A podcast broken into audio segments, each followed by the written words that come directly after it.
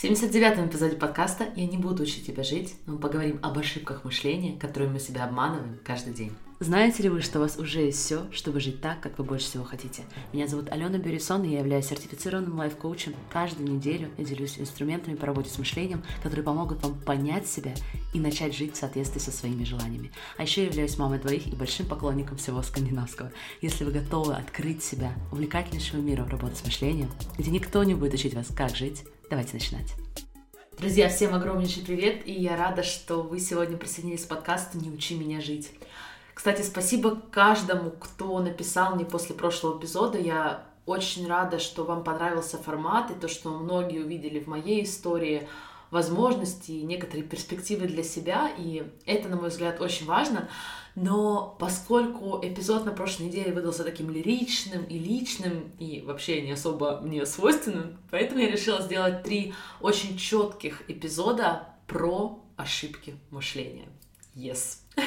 Эти темы попали в мой список еще осенью, когда я проходила университетский курс по когнитивно-поведенческой терапии, и мне безумно понравилась системность части объяснения ошибок мышления, и я сразу представила, как это может помочь тем из вас, кто уже работает, активно работает с мышлением. То есть, смотрите, если вы уже знакомы с коучинговой моделью, которую я учу, посмотрите на линию мысли своей неосознанной модели и подставьте одну из ошибок, про которую мы будем говорить.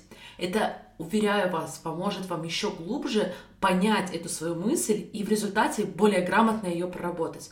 Если пока вы еще не знакомы с э, Self-Coaching Model, я в любом случае рекомендую вам вооружиться блокнотом Неважно, да, если вы впервые сталкиваетесь с темой работы с мышлением или вы давно уже с ним работаете, очень важно сейчас зафиксировать эти распространенные ошибки и потом уже наблюдать их в себе, либо, конечно же, в окружающих. Иногда это немного, немного легче.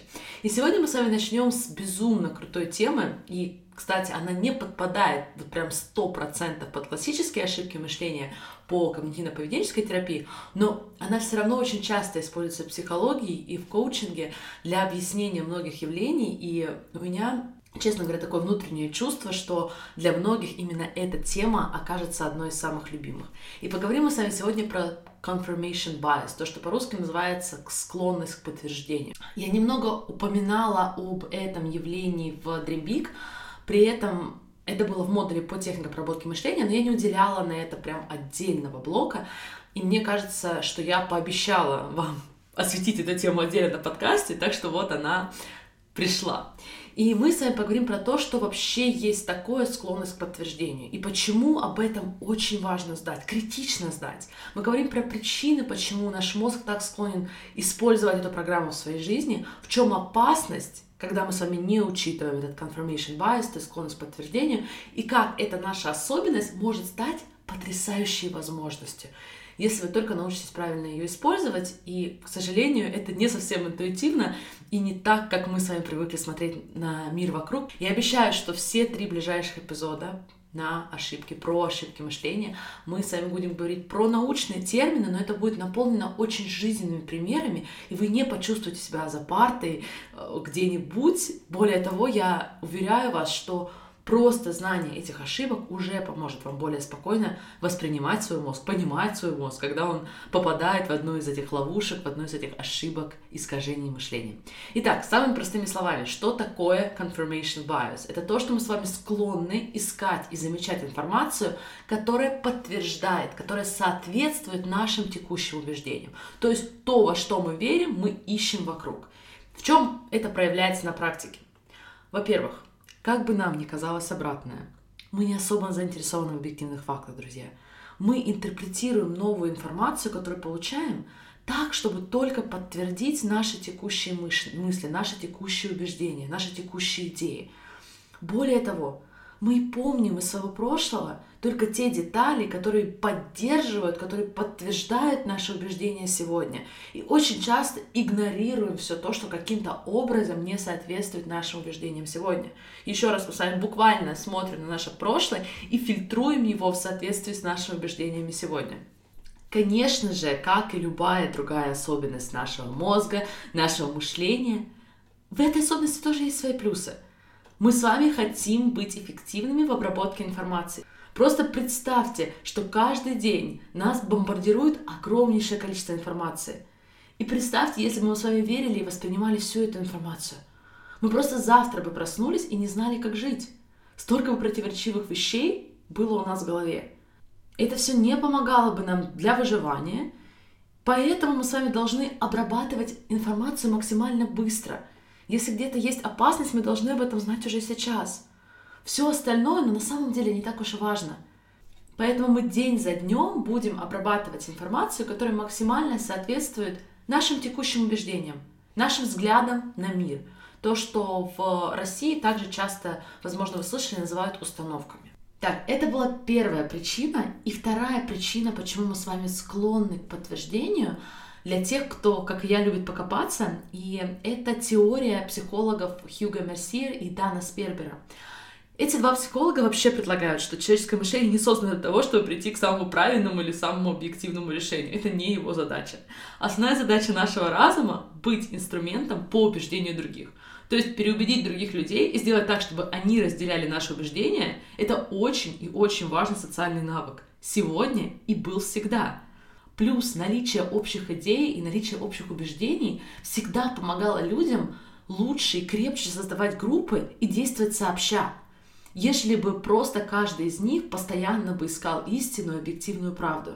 Мы не хотим сильных разногласий в нашем племени, потому что тогда нам будет намного тяжелее действовать, намного тяжелее обеспечивать каждому выживание через кооперацию. Поэтому позвольте себе посмотреть на то, как мозг предлагает аргументы не с точки зрения того, что сейчас вы находитесь в поисках реальной истины. Например, достойна ли я любви или нет – а напротив, мы используем наши аргументы как способ сделать так, чтобы другие люди с нами согласились. И если всю свою жизнь, всем своим мидом мы показывали, что мы недостойны любви, менять это, даже если это неправда, менять это, не зная, как это воспримет наше племя, очень и очень дискомфортно. Поэтому мы так держимся за наши текущие убеждения. Третья причина, почему у нас есть склонность к подтверждению. Мы просто не любим быть неправыми. Просто-напросто не любим быть неправыми. Мы не любим признавать, что мы ошибаемся. Мы не просыпаемся с утра и не думаем, как бы мне показать себе сегодня, что всю жизнь я была неправа. Напротив, каким-то очень странным образом мы получаем удовольствие, когда мы правы. Даже если мы, в кавычках, правы, не в том варианте, который нам больше всего нравится – я это часто вижу на примере своих участников. Например, они считают, что деньги это больно, деньги это тяжело и сложно, и невозможно контролировать. И когда я предлагаю альтернативные способы проработки отношений с деньгами, они попробуют чуть-чуть, а потом через неделю возвращаются и говорят, все, это не работает, у меня непредвиденный расход, сломался массажный стул, отломился винир, или как там называется это. Поэтому смотри, я была права, деньги — это боль. И это очень интересно, потому что мы как будто получаем наслаждение от нашей правоты. Неважно, что мы правы именно по поводу того убеждения, которое причиняет нам максимальный дискомфорт и определенно не делает нашу жизнь лучше. Интересно еще, кстати, пример в книге исследования по психологии Джеймса Гудмина про экстрасенсорное восприятие. То есть для всех любителей совпадений этот пример. Я, кстати, тоже здесь не исключение, чего только стоит моя любовь к цифре 16, и то, что моя сестра и я, и оба моих а, ребенка родились в это число. Так вот, Джеймс немного возвращает нас на Землю своим примером. Представьте, что человек, который верит, что он немного экстрасенс, он считает, что столько стоит ему подумать о своей маме, так вот сразу он получает от нее звонок. Вроде бы совпадение, вроде бы он такой экстрасенс. Но проблема здесь в том, что в таком случае он игнорирует все те случаи, когда он думал о маме, и она не звонила. И случаи, когда мама звонила, и он об этом даже не успел подумать. Такие вещи, что, например, он разговаривает с мамой примерно раз в неделю, и под конец недели он будет больше думать о маме, что увеличит возможность совпадения. Но опять же, если человек верит в экстрасенсорную историю, то он даже не будет обращаться к другим аргументам. Он просто увидит это совпадение как автономное доказательство своего убеждения, как стопроцентное доказательство того, что он в какой-то степени экстрасенс. Это примеры, конечно, совершенно безобидные, и, кстати, кому-то, может быть, даже лучше живется, если он или она считает себя немного экстрасенсом. Но давайте посмотрим на обратную сторону нашей склонности к подтверждению. В чем здесь беда? Как я уже говорила, когда мы с вами находимся в парадигме склонности к подтверждению, мы очень часто выбираем во что-то сильно верить, Так что даже когда мы видим прямые доказательства обратного, удивительно, но мы еще сильнее начинаем верить в свою изначальную мысль. Я помню, несколько лет назад я читала исследования, когда людям, которые не верили в глобальное потепление, представляли факты в пользу того, что глобальное потепление реально, они еще сильнее начинали верить и отстаивать позицию против, обратную позицию. Иногда нам требуется какой-то очень сильный толчок, чтобы начать ставить под вопрос свое убеждение. Например, в дружеских отношениях вы, вы так верите, что это ваша лучшая подруга или друг, что вы даже не замечаете, что человек предпочитает вас другим, игнорирует ваши интересы. Вы всегда находите им оправдание для того, чтобы сохранить свою систему убеждений. Кто-то будет находить причины в себе, почему друг или подруга себя так ведут, а кто-то просто закрывает глаза на очевидности. И это не потому, что мы с вами глупы или слепы, но это наш мозг в состоянии склонности к подтверждению, в этом самом confirmation bias. Менять наши убеждения, смотреть по-другому на свои отношения с кем-то, на отношения даже с самим собой, в том числе с целью их трансформации в более здоровые отношения, все это требует дополнительной затраты энергии. Наш мозг уже так хорошо изучил знакомые мысли, он так хорошо думает эти паттерны, там ничего больше не нужно делать. И часто мы так и зависаем в то, что я называю дискомфортным комфортом. То есть люди реально могут считать, что мир, в котором они живут, ужасен, но при этом им удобно и комфортно с этим убеждением, по крайней мере, с той точки зрения, что ничего дополнительно делать не нужно. Энергия сохранена, мы продолжаем смотреть на мир через эти очки, даже если они причиняют нам боль и дискомфорт в долгосрочной перспективе. А теперь представьте, что большинство из нас приходят в работу с мышлением именно с этими предпосылками. Допустим, вы услышали от меня на подкасте, что мысли можно менять. Хорошо. Но вместо того, чтобы углубиться и открыть себя процессу работы с мышлением, многие люди начинают отчаянно отстаивать свои существующие убеждения. Я это постоянно вижу в Dream Big. Многие участники испытывают сопротивление, когда им предлагаю уже поверить, что они полноценны и прекрасны. Когда мы учимся смотреть на нашу жизнь как уже на совершенно полную, на прекрасную историю это предложение вызывает огромное количество сопротивления и недовольства. Они говорят мне, что хотят доказательств. Хотят доказательств, чтобы поверить, что они достойны любви. Или что работа с мышлением им поможет, или что у них получится осуществить свою мечту. Они хотят доказательств этого, прежде чем они позволят себе в это поверить. Но вспоминайте склонность к подтверждению. Даже если бы у меня были все возможные доказательства на Земле, даже если я показывала своим участникам все причины, почему у них получится реальные доказательства – они бы все равно их не увидели.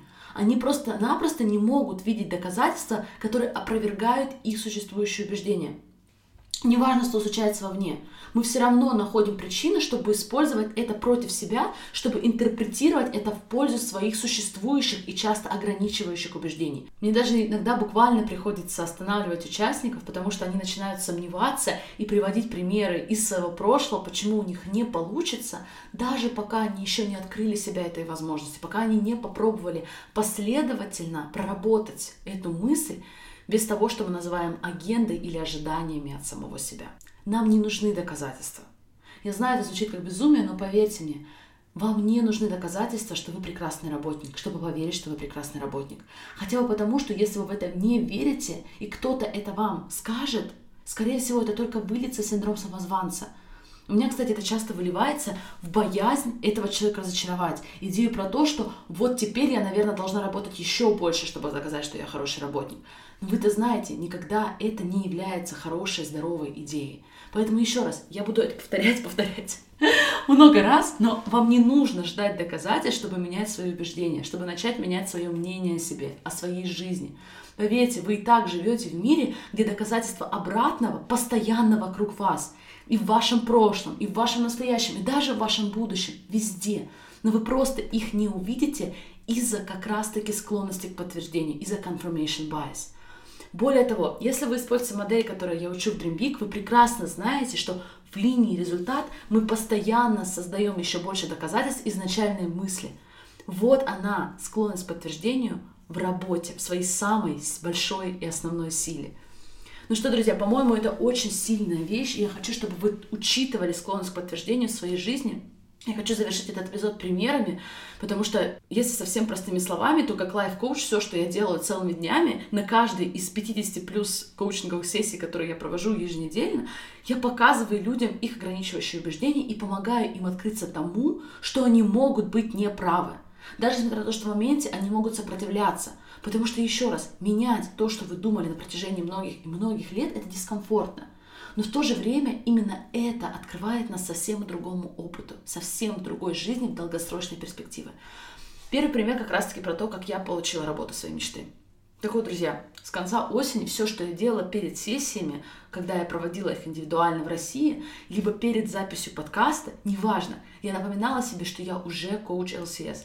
Я получала это напоминание пять раз в день в своем любимом приложении и практиковала эту мысль постоянно. И практиковала эту мысль и соответствующие чувства, даже когда у меня не было времени, даже когда мозг мне предлагал, что это бред и что это невозможно. И знаете, как я готовилась ко всем ступенькам интервью? В первую очередь ментально. За 30 минут до самого финального интервью я помню, сидела в своем офисе, у меня было закрыто все, все компьютеры, все тетради, все подсказки, кроме моего мозга. И я буквально позволила себе чувствовать состояние, как будто, которое я буду испытывать, когда реально буду работать в этой организации – и для меня это был потрясающий урок. Если бы мне кто-то дал такую технику или совет лет 10 назад, мне кажется, я бы уже была президентом какой-либо компании. Потому что, наверное, лет 10 назад это именно то, что мне казалось, я хочу. Да, второй пример, друзья. На прошлой неделе я коучила потрясающую женщину, на профессор в университете, прекрасная, ухоженная американка, как с такого красивого кино, знаете. И она недавно сертифицировалась в качестве лайф-коуча и говорила мне, что пока она не может себя называть коучем, потому что у нее за спиной нет 10 лет опыта. И поскольку это те условия, которые она поставила для себя, чтобы верить, она чувствовала себя неуверенно и не шла, не выступала перед аудиторией, не делилась потрясающей магией коучинга – и когда я предложила, что ей не нужно больше ни минуты опыта, чтобы считать себя лайф-коучем и идти помогать людям, она, конечно, испытала волну сопротивления. И обратите внимание, я говорю про конкретный пример. Я не хочу, чтобы кто-то сейчас воспринял это как призыв не образовываться и назвать себя кем бы то ни было, коучем, целителем, психологом, профессором, неважно, кем угодно, и не уделять время образованию или своим собственным трансформациям. Пример совершенно не про это. Этой женщине не нужно было больше корочек, чтобы поверить себя и делать то, что она уже и так умеет делать. И самое интересное, что из этого нового состояния я эксперт, я лайф-коуч, я профессор, неважно, я профессионал, из этого состояния мы еще более эффективно учимся, и мы более намеренно повышаем свою экспертизу. У меня был еще один классный аргумент против ее сомнений. Если ей нужны доказательства, чтобы поверить, что она может помогать людям, когда, как она тогда сможет помочь своим клиентам поверить, что они, например, могут сбросить вес или выйти из долгов, если у них пока нет доказательств? Как они в это могут поверить? А для того, чтобы они смогли это сделать, им в первую очередь нужно поверить, так же, как это нужно сделать ей и каждому из нас. В этом и есть искусство верить без доказательств и заниматься тем, чтобы эти доказательства дальше создавать из состояния веры, не наоборот. И возвращаясь к склонности к подтверждению, поверить, что я уже LCS коуч поверить, что клиент может помогать людям вместо того, чтобы тратить нашу энергию на сомнения, на самобичевание. Мы пошли и стали искать нашим новым убеждениям доказательства. А чаще всего, кстати, даже буквально их создавать. Если вы не работаете со своим мозгом и мышлением, то он так и будет искать и создавать доказательства тем убеждениям, которые у вас уже есть, постоянно повторяя один и тот же цикл жизни. Но если вы дадите ему новое задание, если вы научитесь создавать действенные и сильные убеждения, ваш мозг будет занят тем, чтобы искать доказательства им, вокруг себя. Поэтому спросите себя, готовы ли вы ошибаться в своих текущих убеждениях? Насколько вы хотите продолжать считать, что у меня нет времени, или у меня нет денег, или еще чего-то? Нет, чтобы жить так, как вы больше всего хотите, что это правда, которой вы хотите искать доказательства вокруг. Ваше желание должно быть сильным, потому что изменения потребуют фокуса, они потребуют усилий. И изначально это не будет чувствоваться хорошо. Вы многократно захотите вернуться в свои комфортные, дискомфортные убеждения. Но в один момент вы будете замечать, что автоматическое мышление теряет свою силу. Вы будете ловить себя на новых состояниях, новом уровне контроля и понимания своего мышления. И тогда склонность к подтверждению, confirmation bias, будет работать для вас, на вас. Вы начнете автоматически искать подтверждение своим новым служащим убеждениям. И вы будете создавать и видеть именно ту жизнь, которую вы больше всего хотите для себя. Поэтому спросите себя, на каких мыслях вы хотите фокусироваться? Для какой жизни вы будете использовать потрясающие возможности, склонности к подтверждению? Я желаю вам отличного продолжения недели, дорогие друзья, и до самой скорой встречи в следующий четверг. Всех обнимаю, пока-пока. Как вы применяете работу с мышлением? Готовы ли вы реально увидеть изменения в своей жизни? Позвольте мне стать вашим личным лайф-коучем и в течение месяца научить четкой системе, как сделать ваши знания образом жизни, а перемены неизбежными. Только в течение ограниченного времени я приглашаю тебя стать частью программы Dream Big. Можете получить четкую базу по работе с мышлением и с ее помощью создавать любые результаты. Это будет большим счастьем поработать с вами Dream Big.